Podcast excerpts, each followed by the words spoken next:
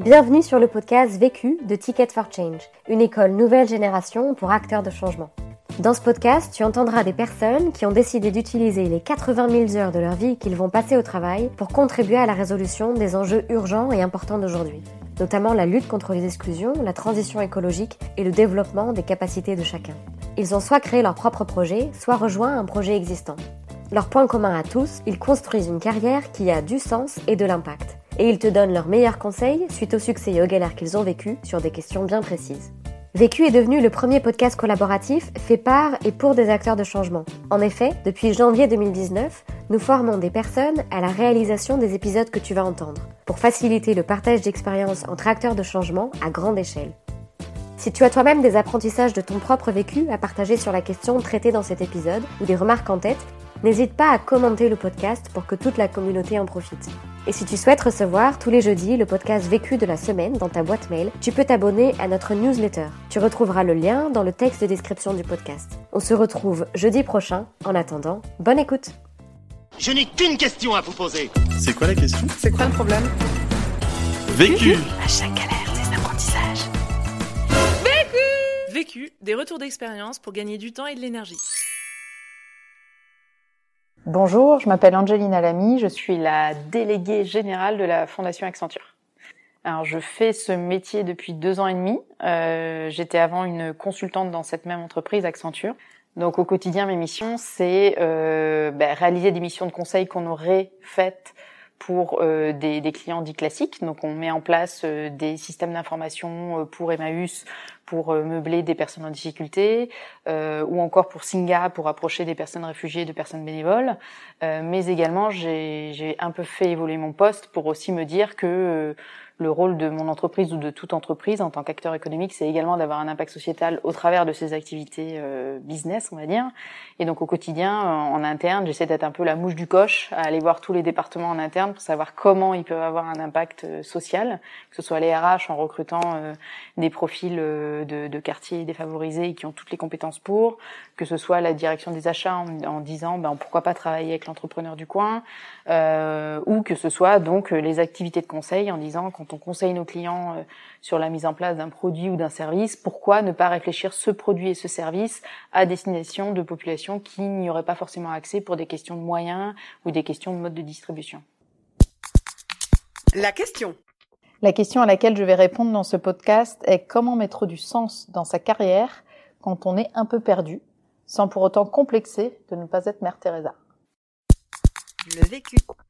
Alors pourquoi cette question? C'est parce que à 28 ans, après 5 ans d'expérience professionnelle, je me suis posé des questions sur vraiment ce que je voulais faire dans ma vie professionnelle. Certes, j'ai toujours eu cette question euh, en fond de cul, on va dire, en arrière-plan dans ma tête. Euh, j'ai fait une prépa, une école, j'ai intégré une entreprise de conseil, donc toutes les portes m'étaient ouvertes. Parfois un peu trop de portes ouvertes et on a envie un peu de se spécialiser. Euh, et là, la question des, des, choix de ce que je voulais vraiment faire à 28 ans se, se sont euh, imposés à moi. Et là, je fais un boulot qui me, qui me plaît, dans lequel je suis alignée. Et, euh, et voilà, c'est pour ça que je voulais aborder cette question aujourd'hui. Premier apprentissage. Mon premier apprentissage, c'est prendre du recul, s'arrêter. Euh, moi, au bout de, de, six ans de carrière chez Accenture, euh, j'étais dans l'adrénaline du, consul, du consultant, j'adorais mon métier, les équipes. Euh, mais j'ai anticipé justement cette phase où j'allais être un peu perdue, anticipé la phase où j'avais besoin d'avoir l'impression de faire des choix pour moi, car jusqu'à présent j'avais suivi un parcours un peu linéaire, euh, un peu euh, sécuritaire, on va dire, euh, prépa, école, grande entreprise, qui surtout ne me faire pas de porte parce que je voulais, je ne savais pas encore ce que je voulais faire. Sauf qu'au bout d'un moment, la trentaine arrivant, j'avais envie justement de commencer à me fermer les portes euh, pour essayer de me spécialiser un petit peu et de me dire que mes seules compétences n'étaient pas de l'Excel et du PowerPoint, euh, qui était euh, ce que je pouvais penser parfois de moi, à tort. Je suis donc partie un an au bout de 5-6 ans d'années professionnelles donc en Asie du Sud-Est. Déjà, je suis partie seule. moi, bonne petite élève je suis partie euh, donc quelque part à l'autre bout du monde. Bien sûr, j'avais tout calé avant, l'association dans laquelle j'allais travailler, etc. Bien sûr, le premier jour où j'ai atterri, euh, l'association pour laquelle je devais euh, faire du bénévolat n'a pas marché. il m'est arrivé quelques petites péripéties. Donc déjà, au bout de deux jours, les plans que j'avais gentiment mis en place ont volé en l'air, ont volé en éclats. Et donc là, forcément, ça perturbait mes petits schémas euh, de, euh, de bon élève. Et donc, euh, je me, il a fallu que j'apprenne à me laisser aller du jour au lendemain, à me dire, bon, bah voilà, il n'y a pas forcément des plans pour tout. Et je me suis laissée bercer, à rencontrer des associations sur place, à voir vraiment ce dont j'avais envie, à ne pas forcément avoir d'horaire, à avoir mon compte en banque qui se vidait tous les jours. Euh, et, euh, et, voilà, donc c'était aussi une, une, forme de lâcher prise un peu forcée que je me suis forcée à faire, euh, qui n'était pas du tout naturelle au début. Hein. Cette expérience d'un an de, de, lâcher prise forcée, on va dire que je me suis imposée à moi-même, m'a fait énormément de bien et m'a apporté beaucoup de, de maturité. Tout n'a pas été rose clairement parce que je me suis parfois fait un peu violence. Mon année sabbatique m'a permis de découvrir le monde associatif à la fois d'un point de vue terrain en tant que bénévole et d'un point de vue on va dire plus professionnel en mécénat de compétences pour une association aux Philippines. Euh, et euh, clairement, euh, mon constat a été le monde associatif est un monde particulier par rapport, si je me place d'un point de vue entreprise classique, euh, car chacun vient avec une, une, ambition personnelle, une revanche à prendre, une cause euh, qui leur tient à cœur à défendre. Et euh, ajouter à cela le manque de reconnaissance financière, parce que c'est souvent des personnes qui sont payées, qui sont peu payées par rapport à la cause qu'ils adressent, où ils mériteraient d'être dix fois plus payés sur, euh, sur ce sujet-là. Et donc clairement, euh, d'un point de vue euh, relation humaine, en tout cas, j'ai pas trouvé ça forcément tous les jours évident. Rajouter à cela le, le poids de l'émotion d'aider les bénéficiaires avec qui on est en contact en direct. donc en fait, dans ma tête, ça a accentué la dichotomie entre bah, l'engagement, c'est perso, c'est bénévolat et c'est des corrélés de mon travail et mon travail que, que j'aime tout autant, mais en tout cas qui, qui reste dans le monde du travail et qui ne qui est, qui est, euh, qui est séparé de cet engagement perso. Deuxième apprentissage. Pour moi, le deuxième apprentissage, c'est vraiment être indulgent avec soi-même, accepter d'être paumé. C'est pas grave d'être paumé à un instant T. Il faut plutôt le voir comme des phases où euh, bah, tout redevient possible plutôt que tout est impossible, parce que c'est vraiment la même chose. C'est juste une question de lunettes. Et c'est que parfois, quand on est en colère contre tout, c'est que le problème peut venir en partie, voire totalement de soi. Quand je suis revenue euh, de congé sabbatique, euh, j'étais très contente de revenir, que j'ai commencé à postuler à l'extérieur de ma boîte sur des jobs auxquels je pouvais postuler. Euh, là, euh, petite crise de conscience, parce que toutes les offres qui m'étaient faites ne me plaisaient pas. Et là, j'ai eu une phase où j'étais euh, littéralement paumée. Euh, J'avais 5 à 6 ans d'expérience professionnelle qui m'avaient formé vers des jobs qui naturellement me conduisaient vers d'autres jobs qui ne me plaisaient pas. Euh, j'avais l'impression de savoir faire de l'Excel et du PowerPoint et voilà, super. Et j'avais l'impression de ne pas avoir de réseau. Donc euh, je me disais, ok, à quoi je sers? Je ne sais pas ce que je veux faire. Ça fait dix ans que je me le demande depuis que j'ai choisi euh, ma, ma, ma, spécialité en première S. Euh, donc voilà, donc maintenant on peut plus rigoler. C'est la fin. Faut que tu décides de ta carrière professionnelle maintenant. Tu as 29 ans et tu plus le choix. Donc euh, voilà, c'est très intelligent de se mettre autant de pression. Ça ne sert strictement à rien.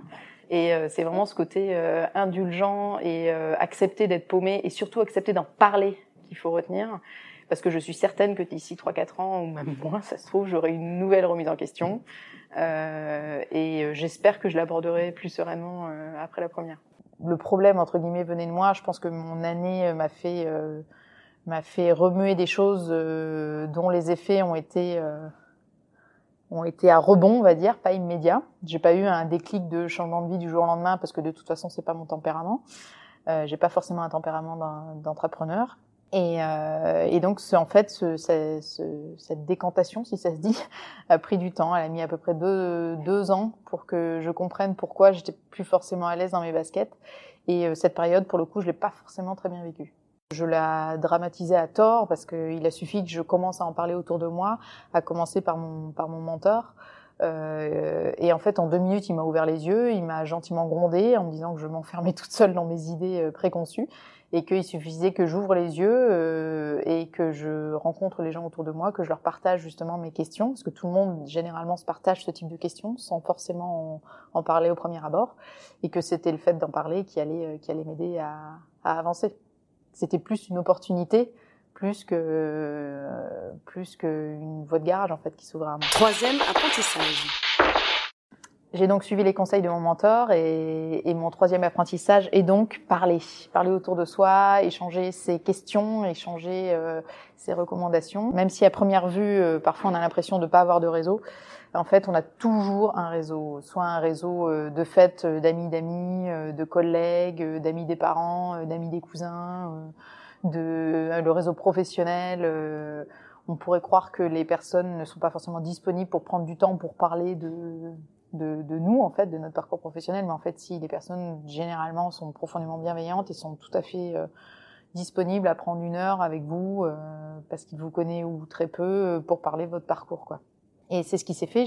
C'est ce que j'ai fait. J'ai osé demander à, des personnes que je connaissais plus ou moins bien euh, de m'accorder une heure euh, pour avoir leur point de vue euh, sur mon parcours professionnel, point de vue tout à fait bienveillant. Et à force d'exposer mon parcours, en fait, ne serait-ce que d'en parler, de le formaliser, ça m'a permis de, de, de, voir à peu près, d'éliminer certains scénarios, de voir à peu près où je voulais aller, et d'avoir des conseils avisés de personnes qui me connaissaient plus ou moins bien.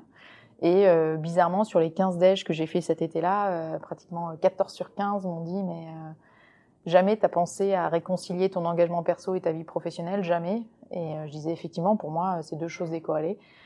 Et euh, ils m'ont tous conseillé, mais pourquoi au moins tu n'essayes pas? Pourquoi est-ce que tu n'essayes pas d'aller euh, taper à la porte déjà de la fondation de ton entreprise? T'aimes ton entreprise, donc pourquoi pas essayer?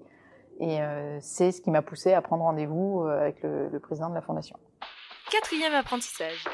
Mon quatrième apprentissage est une fois que le scénario vers lequel on se destine se dessine un peu, bah, faut y aller franco. Je pense qu'il faut y aller avec ses tripes. Euh, c'est ce qui fait un peu la différence euh, peut-être euh, par rapport aux autres. D'autant que parfois on n'a pas forcément le CV ou les expériences qui vont, mais en tout cas quand on a l'envie et, et, la détermination, faut pas du tout hésiter à l'exprimer. Et quand j'avais vu le président d'ailleurs, je lui avais dit.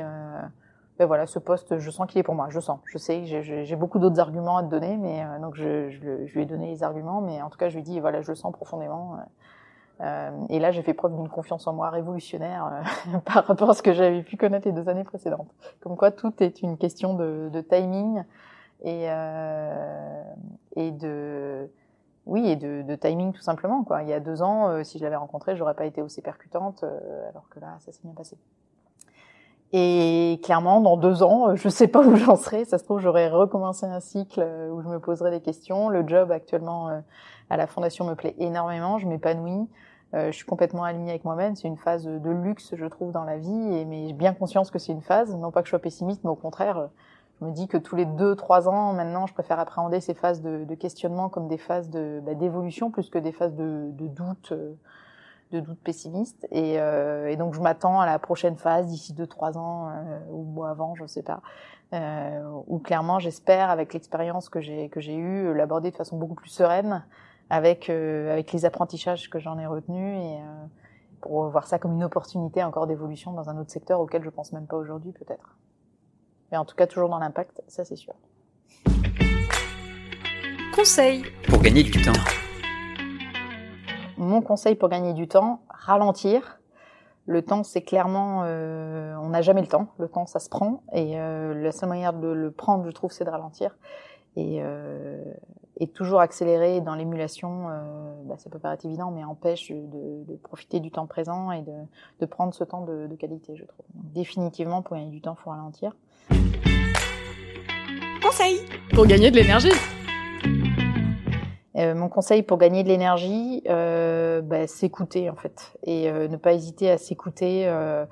Euh, même sur des petits détails. C'est, ça peut être manger un gâteau au chocolat l'après-midi à 16h parce qu'on a une crève d'envie de chocolat. Ça peut être aller au cinéma tout seul un vendredi soir parce qu'on a envie d'aller au cinéma tout seul un vendredi soir.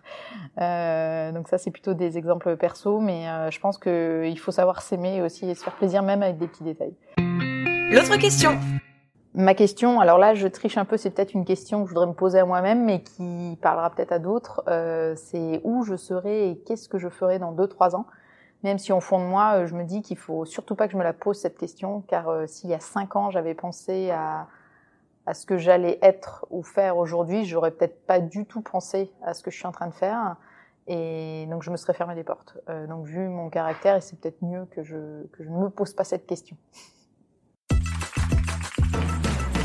Vu, vécu, vaincu. Pour plus de vécu, clique vécu.org. Je voulais te dire, euh, tu sais, on, on a tous nos petits problèmes. Vécu.